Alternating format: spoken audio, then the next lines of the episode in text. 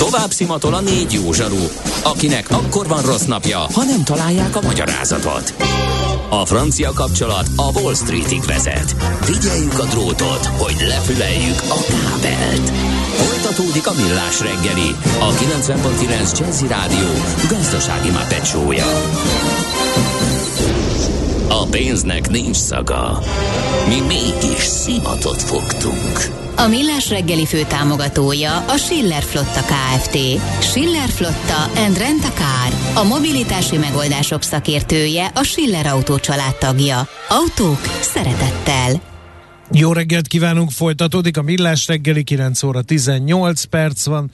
Itt a 90.9 Jazzy Rádion Kántor Endrével. És Mihálovics Andrással. Meg a hallgatókkal 0 30 20 10 9 0 9 SMS, WhatsApp és Viber számunk is ez. Ez már a szilveszteri adás? Zseniálisak vagytok ma, írja egy hallgató. Aztán hát, jó volt a trollkodás, csináljátok máskor is. Egy kicsit, Szeretünk nevetni. Beszélj a magad nevében, én nem fáradtam. A Mihálovics András nem fáradt el, nekem megterhelő ez a hét hétfő, a, a túl sok információ az óriási mázsás súlyként a vállamon, de folytatjuk. Erzsi megkérdezi, ma sincs tévé, és közben megjött a hallgató megfejtése a streaming agregátorról ment, és kifogyott belőle a gázolaj, nem tudtunk szerezni. Így van. Ez a helyzet. Így van. A hírekben az volt, hogy néhol elfogyott az üzemanyag. Néhol, hatból ötnél nem volt benzin Budapesten. Nincs olyan statisztikus, aki igen. ezt néholnak mondaná. Igen, igen. Írja a Érezzük hallgató. a súlyát ennek is, és természetesen igen. ezért tartottunk uh, üzemanyag spottingot 0630 20 10 909, ahol nincs, azt még megírhatjátok, ezzel segítve a többi közlekedőt, aki autóval közlekedik közlekedés. De nézzünk közlekedési információt. Azt nem nézzünk. Nem nézzünk? Jó, akkor nézzünk? vágjunk bele Teljesen abba, más. ami... Nem tudod, mi az üsző? Még sosem forgatta a látszatolót? Fogalmat sincs, milyen magas a dránka? Mihálovics gazda segít? Mihálovics gazda, a millás reggeli mezőgazdasági és élelmiszeripari magazinja azoknak, akik tudni szeretnék, hogy kerül a tönköly az asztalra. Mert a tehén nem szálmazsák, hogy megtömjük, ugye? A rovat támogatója a Takarékbank. Egy izgalmas beszélgetés sorozat zajlik a körforgásban fenntartató fejlődéssel foglalkozó podcast házatáján. Tomaj Zsóf és Buru Éve két műsorvezető tíz részen keresztül a fenntartató mezőgazdaságról. Tehát a mezőgazdaság a téma, hogy ez mennyire működik fenntarthatóan, milyen szerepe van a talajoknak, milyen jó gyakorlatok vannak, és hogyan lehet például környezet tudatosan táplálkozni. Ezekből a témákból mazsolázgatunk mi is. Most éppen arról fogunk beszélgetni, hogy növénytermesztés a városban, aki kalauzunk lesz a témában, dr. Kuslics Béla, orvos, szociológus, környezetgazdász. Jó reggelt kívánunk! Jó reggelt kívánok mindenkinek! No, hát van egyfajta nosztalgia a városlakókban, hogy belevágjanak ebbe a, a növénytermesztés, meg egy kicsit megismerkedjenek a mezőgazdasággal, bár balkontyúkokról még nem, hallgat, nem hallottunk, de balkon paradicsomról már igen, meg közösségi kertekről, stb. stb. Hát valami olyasmiről lesz most szó, hogy, hogy és egyébként nem, nem egy ilyen lapozzunk úri huncutság ez az egész, mert van az amerikai mezőgazdasági minisztérium, ő neki van egy ilyen Farming in the City. Ezek szerint a városi mezőgazdaság különböző formáit milliók gyakorolják szerte a világon, és figyelem, a világ élelmiszereinek 15%-át városi területeken termesztik. Hát Magyarországon van egy Agrikulti nevű kezdeményezés, ez a vidék-város kapcsolat újraértelmezésén, a termelők és a fogyasztók összekapcsolásán dolgozik, és hát ennek a, az egyik motorja, dr. Kuslics Béla. E, és akkor kezdjük talán azt, hogy, hogy miért e, kezdtek bele ebbe az Agrikulti nevű kezdeményezésbe, meg, meg hogy dolgozik ez a kezdeményezés egyáltalán? Az Agrikulti egy Hát most már tizenvalahány éve létezik egy non-profit KFT, egy kutatóműhely, és alapvetően az egész onnan indult, hogy az alapítónk Bertényi Gábor ő nagymarosi, és Nagymaroson még az agrikulti előtt létrehozták a híres nagymarosi piacot, ami az első termelői piac volt. Ma is létezik, maga módján sikeres, de egy csomó tanulsággal szolgált, és ezek a tanulságok mind ebbe a fenntartható élelmiszertermelés, ö, városi emberek, vidéki élelmiszerek témakörbe kerültek, és akkor a Gáborék elkezdtek egy ilyen kutatás sorozatot mondjuk így, Először ez egy projekt volt, aztán lett még egy projekt, aztán lett még egy projekt, és most már azért nagyjából ilyen kutatóintézetnek tekintjük magunkat, és, és alapvetően ezt a fenntartható mezőgazdaság, természetvédelem, gasztronómia, Bermuda háromszögöt próbáljuk bejárni. De mi módon? Hogy, hogy néz ki a hétköznapja ennek az agrikultinak? Honnan indultatok, kit kerestetek meg, hogy működik ez az egész?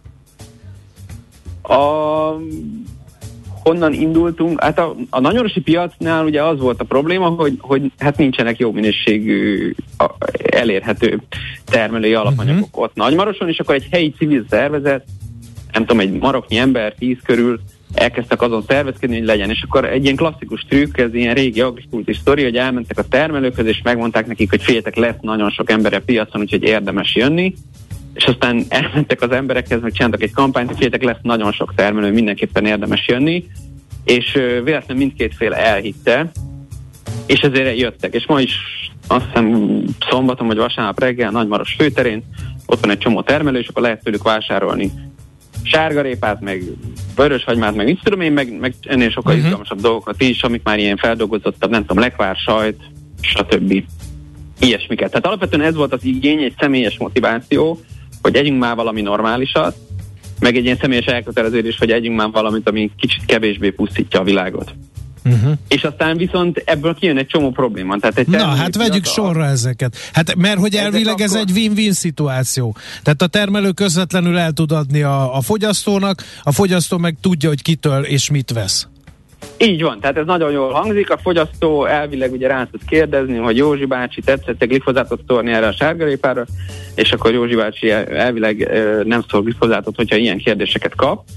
A gyakorlatban az van, hogy még Józsi bácsi talán nem is szól, de ezek aránylag jó áron értékesít, már a termelői nézőpontból jó áron értékesítik a termékeket, tehát általában magasabb az áru, és ez nagyon vonzó, hogy mindenféle csalók felbukkanjanak. Uh-huh. Ja, ez az őstermelő, aki banánt ja, árul, igen. Igen, igen, igen. Igen, ez a hangulat, meg az az őstermelő, aki paradicsomot árult a múlt héten még a sajátját, de most már elfogyott neki, és akkor vesz a Tesco-ban.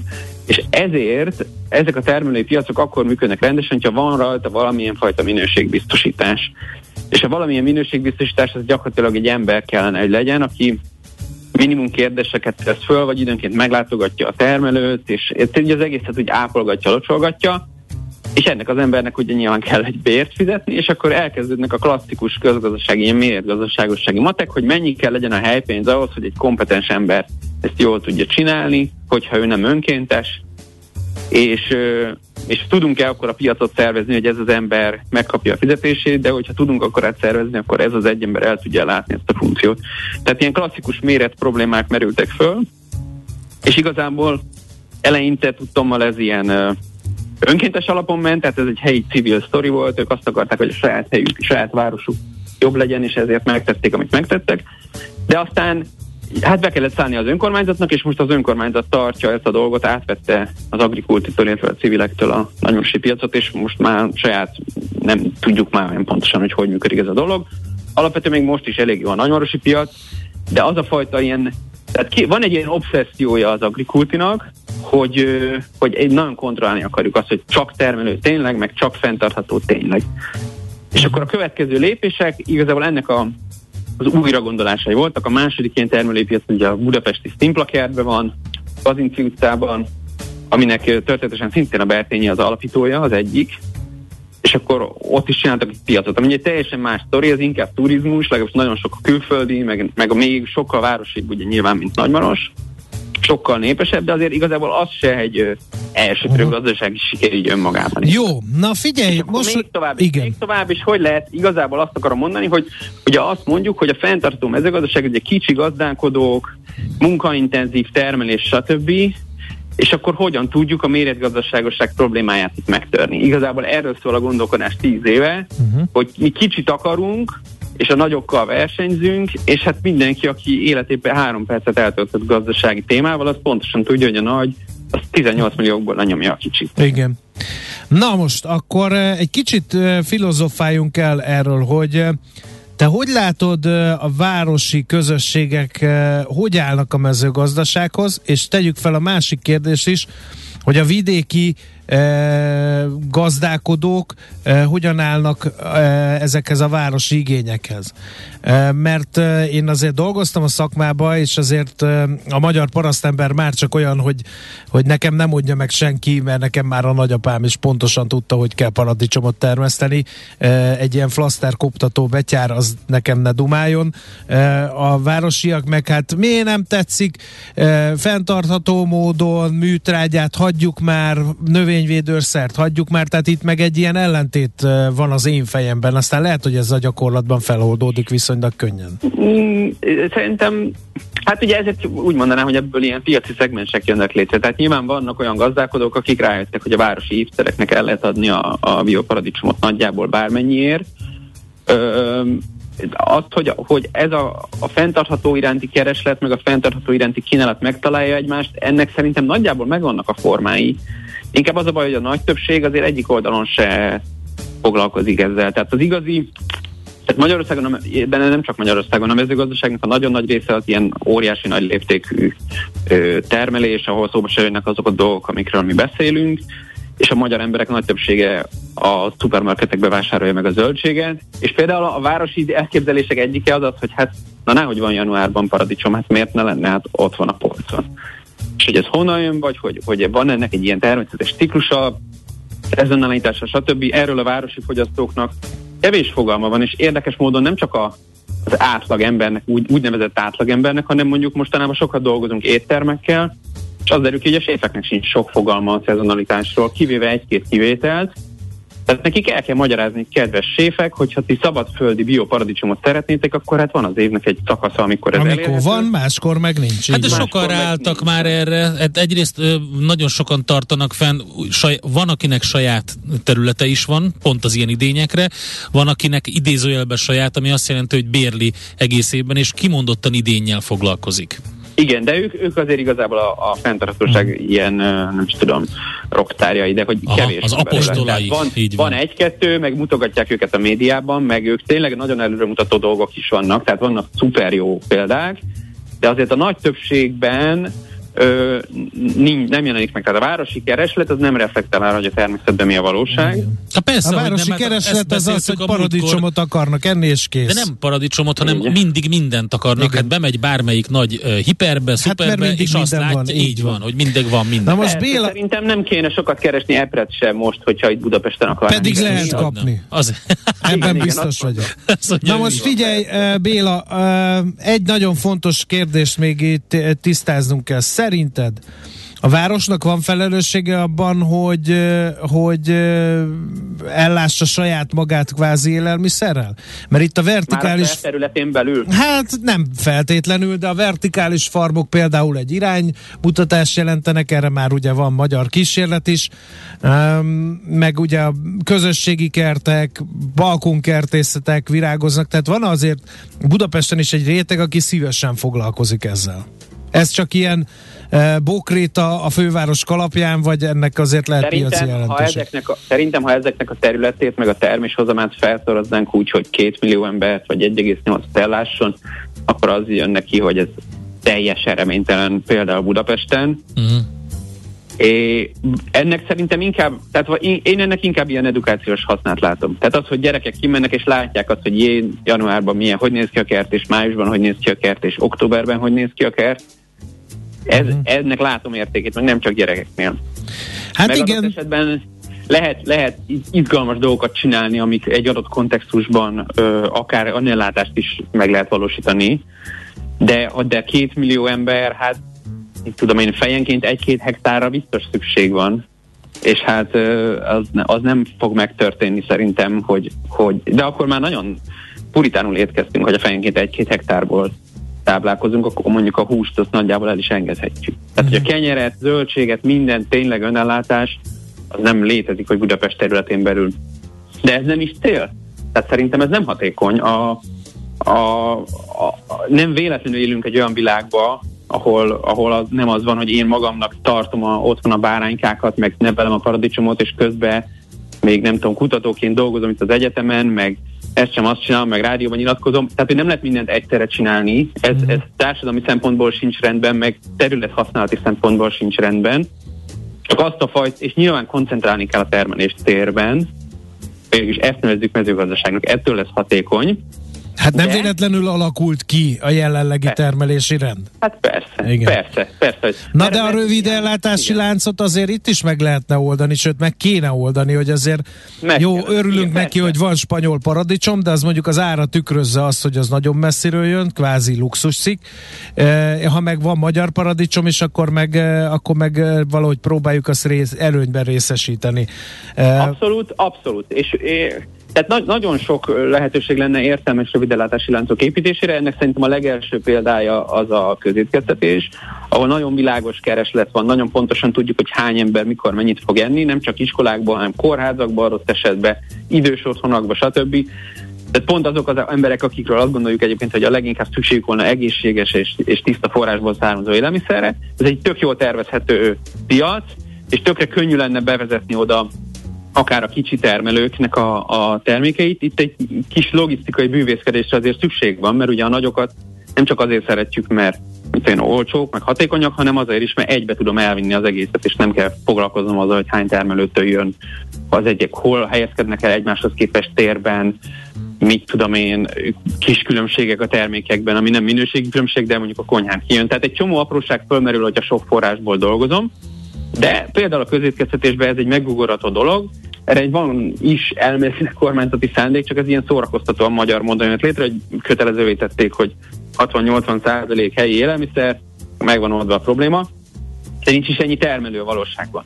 De ahogyha elkezdenénk felskálázni, akkor előbb-utóbb beleütközünk abba a problémába, hogy ezek a romantikusan sokat emlegetett kistermelők ezek igazából baromi kevesen vannak. Hát Tényleg ismerős a magyar zenéket, tessék közé tenni magyar rádiók, és nincs annyi magyar zene, mint amennyi hely van nekik, tehát ezt mi is ismerjük. Igen, igen, igen, igen. Jó, hát Béla, figyelj, nagyon köszönjük, hogy így belesettünk a munkátok mögé, mert ebből a beszélgetésből egy dolog biztosan nyilvánvaló mindenkinek, hogy ez nem egy ilyen egyszerű dolog, hogy akkor most jöjjön fel a termelő, és akkor adja el a városi embernek, és a városi ember is kertészkedjen, és akkor ilyen madár csicsergéses, bukólikus tájkép fog majd körvonalazódni Budapest egén. Nem, de az fontos szerintem, hogy a városi fogyasztó az legyen tisztában azzal, hogy, hogy, hogy honnan jön az az étel, amit megeszik, hogy milyen a hatása annak, amit eszik, milyen hatása önmagára, az egészségre, milyen hatása a természetre, akár a világra, ha úgy tetszik és akkor utána már elég könnyű lesz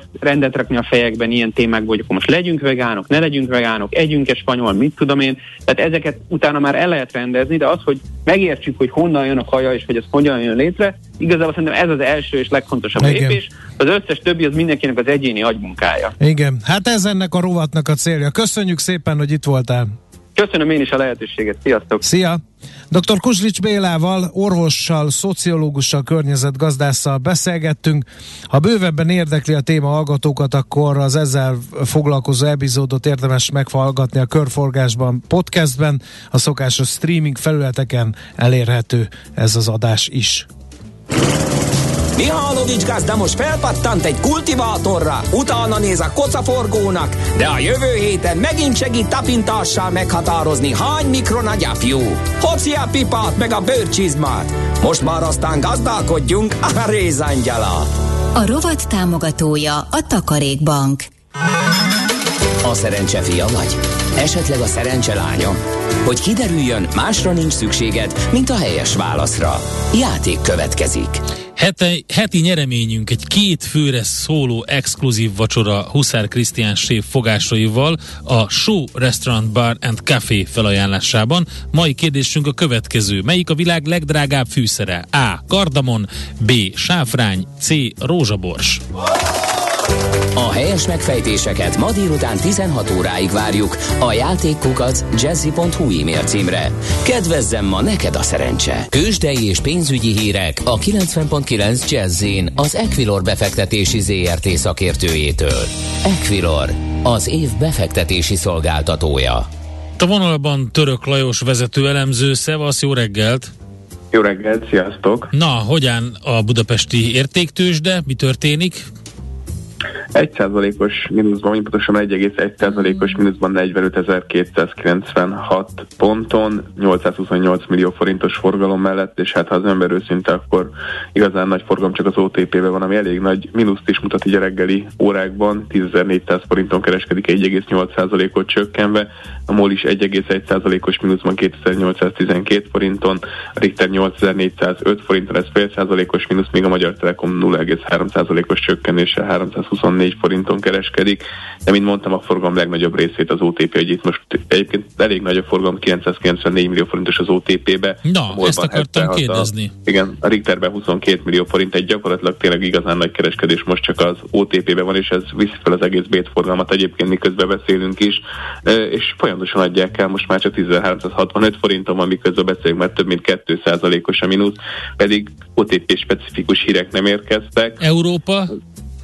Európa is egyébként kisebb mínuszban nyitott itt 0,2%-os, 0,1%-os a DAX, illetve Eurostox 50 esetében a mínusz, tehát nem mondanám, hogy ilyen szignifikáns lenne a csökkenés, és a tengeren is ilyen 0,2-0,3-as mínuszok vannak a különböző indexeknél. Nyilván a zero covid politikával kapcsolatos relatíve pozitív hírek azok fölfelé vinnék a kereskedés, azonban úgy tűnik, hogy ez nem elég, és inkább eladók vannak minimális túlsúlyban. Magyarországgal kapcsolatban majd jönnek hírek a héten, amik érdekesek lesznek. Most reggel volt egy kis forgalom, ugye ez a volumen növekedett év per év alapon, de hát hogyha megnézzük a hóperhótot, már csökkenés van, illetve hát az üzemanyagot nem számítva jelentősebb az év per év alapú csökkenés is, tehát összességében azért nem volt annyira túl. A jó, jó, csütörtökön az infláció, nyilván az nem Igen. lesz túlságosan jó, vannak előzetes adatok, ugye 22 körüli uh, várakozás. várakozás. Ez biztos, hogy nem tesz jót, de azért ennyi nem elég az OTP-nek a, a lejtmenetbe taszítás megoldásához? Nem, amit érdemes kiemelni, hogy ugye most várhatóan kedden nem fognak szavazni egyébként a ah. pénzminiszterek, úgyhogy ez most ez az legújabb várakozás. Ehhez képest a forint azért elég stabilan áll 4,0926 az euróval szemben, és a dollárral szemben 387,84-en vagyunk.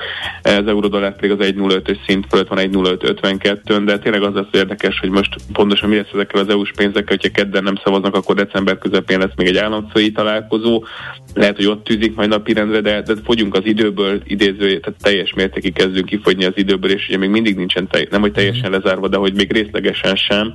Ha most kedden nem szavaznak, akkor azért lesz érdekes, hogy ma fog kiderülni, mert ma összehívnak egyébként egy ö, ö, nagyköveti ö, tanácsot, és ott eldönthetik, hogy kedden fognak-e rólunk szavazni, vagy nem itt a népszava információra tudunk csak hagyatkozni. Itt azt mondták, hogy hát minden előfordulhat. Nyilván nagyon függ attól, hogy a magyarok elfogadják a minimáladót, globális minimáladót, illetve az ukrajnai közös hitel, az ukrajnának szánt közös hitelfelvételt. Ha ebben a kettőben egyébként a magyar fél engedne, akkor lehetséges, hogy kedden szavaznának az EU források tehát elfogadják a, bocsánat, a magyarországi tervet, ha nem, akkor tényleg nagyon fogyunk ki az időből, úgyhogy nagyon érdekes lesz, hogy mikorra lesz és hogyan. Ugye volt itt egy Fitch kommentár még korábban, hogy lehet, hogy itt felülvizsgálják a magyar adósságbesorolást, és ezért ez is veszélybe kerülhet, hogyha egyszerűen tényleg be lesznek fogyasztva a források, és jó ideig nem érkeznek EU-s források. Itt azért vannak még kockázatok, és mondom az OTP, mondom, hogy csak emiatt esne ma reggel. Hát, de jöttek ugye mindenféle borulátó adatok az európai bankrendszerről, a hitelpiaci fagyot prognosztizált itt az egyik nagy tanácsadó cég. Látjuk azt, hogy azért itt elég érdekes helyzet lesz, hogy hogyan tudnak hitelezni a bankok. Nem tudom, hogy az európai bankokat nézte, de hogy, hogy ott esetleg őket jobban megütötték-e, mert akkor ez lehet még valami uh, magyarázat. Igen, most mindjárt megnézem egy pillanat. Tehát tényleg az lehet, de az, az EU, tehát a OTP-nek az összetétét, akkor nem biztos, hogy az Európai ja, Unió. Ez is igaz. Tehát igen. az EU-zón, eurozónás, most nyilván most már Horvátország is az lesz, meg Szlovénia egyre fontosabb, ez egyértelmű, de azért nem ilyen, szerintem nem ilyen egyszerű, hogy mm hogy Jó, hát figyelj, megfejtjük akkor holnapra ezt, hogy mi történt az OTP-ben, e, és akkor, és akkor várjuk a, az adatokat is, bár ugye holnapra azért még nem lesz semmi ilyen adat, amik fontosabbak a héten, de... Igen, egyébként most nézem, a Deutsche Bank például két és fél százalékos ah. pluszban van, tehát azért nem ilyen egyszerű ez a kérdés sajnos. E, meglátjuk. Mindenesetre tényleg érdekes, hogy az OTP-t mennyire hirtelen megtalálták így hétfő reggel. Oké, okay, Lajos, köszönjük szépen, további jó munkát nektek! Köszönöm, szervusz! Török Lajos vezető elemzővel beszélgettünk eléggé rossz bőrben az OTP és a budapesti értéktős, de Tőzsdei és pénzügyi híreket hallottak a 90.9 jazz az Equilor befektetési ZRT szakértőjétől. Equilor, az év befektetési szolgáltatója. Ez hogy, a millás reggeli. Igen, hogy nyitott a tőzsde, mert kizártál a munkahelyemben. Kizártalak, mert az Nem a helyzet, hogy meg kellett beszélnem a török Lajossal, hogy mi az oka az OTP mélyrepülésnek Igen. ma reggel. Nem jó a helyzet, nem jó. Na, egy kis színes sír lehet, Jöhet azon egy te is jól szórakoztál. Igen. Három, uh, szerintem az a hét híre az az volt, három gladiátornak öltözött férfi tartóztattak le Oroszországban a rendőrök, mert turisták arról számoltak be, hogy közös szelfizés után a gladiátorok pénzt követeltek tőlük. Mm-hmm. Egy Észak-Olaszországból érkező turista, turista azt mondta, hogy az egyik gladiátor 40 eurót követelt egy közös fotóért, majd miután nem volt hajlandó fizetni, fenyegetőzni kezdtek, és elvettek 150 eurót tőle. Uh-huh. Aztán egy ír turista is jelentkezett, ő nem tudott fizetni, mert nem volt nála készpénz, elkísértek a legközelebbi ATM-ig, ahol 200 eurót vetettek le vele, de ez se volt elég, ezért még 50 eurót is Ijesztő, ezek vele. ijesztőek, ezek a gladiátorok. Két, e, természetesen rendőrségi eljárás indult, és két gladiátor jelenleg házi Nem őrizetben. Fizetsz, akkor meghálózunk. Megböködünk a szigonnyal. Igen, tehát hogy ez a szakma se a régi, teljesen lezűlött meg. De miért, mit gondolt kellett. a turista? Hát minek ment oda, nem? Hogyha ingyen lefotózkodik velük, hát ezt a világ minden egyes ilyen turisztikailag frekventált pontján Jó, vannak igen, ilyenek. Persze. A Times Square-en ott lófrál Marilyn Monroe, meg Azt a Szabadságszobor, meg őket a el... Mesztelen Kovboy, meg mindenki ott alig, nyomul. Alig tudod elzavarni őket, hát én persze, ezt is De láttam. abban a pillanatban, ahogy megtörténik a fotózás, akkor tudod, hogy ott fizetni fogsz. Igen. Úgyhogy... Nálunk nem. Tehát, hogyha nálunk van ilyen fellépés, akkor ilyen atrocitásra senki ne számítson, pláne tőle nem. De velem, én akkor most deklarálom, még egy darabig biztosan ingyen lehet fotózkodni. Oké? Okay? Neked meg még Ígéretbe? kedvezményes ezt így, feláll. Ezt így, ezt így bratyira bemondod, és mi van, hogyha nem? Mi van, hogyha más így gondol? Én tudom, hogy nálatok van ott egy ilyen pénzéhes gladiátor. a Sestercius? Nem, nem, nem a, a Sestercius nevű, igen. Na szóval, hogy... Na, de okay, spotting rendben. ügyben pedig hát elzúgtak forradalmai, mert hogy most egyelőre... Az egyik hallgató írta egy, egy olyat, ami nagyon durva, abrak beépítők azért késtek, legalábbis ezt mondták neki, eh, hogy 11 kút után sikerült Aha, tankolniuk. Úgyhogy... Van a Facebookon egy posztunk eh, ezzel kapcsolatban, ott eh, írkálják a kedves hallgatók, hogy hol lehet és hol nem. Lehet tankolni, érdemes szerintem oda menni. Érden a Molnál van, volt egy ilyen, úgyhogy de nagyon sokan panaszkodnak a, az, arról, hogy nem tudtak tankolni, és itt most már nem arról van szó, hogy hatósági áras üzemanyagot, hanem úgy általában szerettek volna tankolni, ha már ott voltak. Na, holnap jövünk megint Millás reggeli lesz 6.30-tól természetesen, úgyhogy reméljük, hogy egy picit vidámabb hangulatban tudunk titeket Igen, nehéz nap volt, nagyon olyan témák jöttek ma össze, amik, amik nagyon veretesek voltak, és nem túl szívderítőek, de majd holnap újra megpróbáljuk. Köszönjük szépen a kitartó figyelmet mindenkinek, legyen eredményes, szép napja, és akkor a haza fényre derül. Sziasztok! Már a véget ért ugyan a műszak, a szolgálat azonban mindig tart, mert minden lében négy kanál. Holnap reggel újra megtöltjük a kávés bögréket, beleharapunk a fánkba és kinyitjuk az aktákat. Addig is, keressetek minket az arcaktákban, a közösségi oldalunkon. A mai adás podcastjét pedig holnapunkon. Millás reggeli, a 90.9 Jazzy Rádió gazdasági Muppet show-ja. Ha csak egy műsorra van időd idén, tégy róla, hogy ez legyen az. Csak egy dolog lenne még. A Millás reggeli fő támogatója a Schiller Flotta KFT. Schiller Flotta and Rent a Car. A mobilitási megoldások szakértője a Schiller Autó tagja. Autók szeretettel.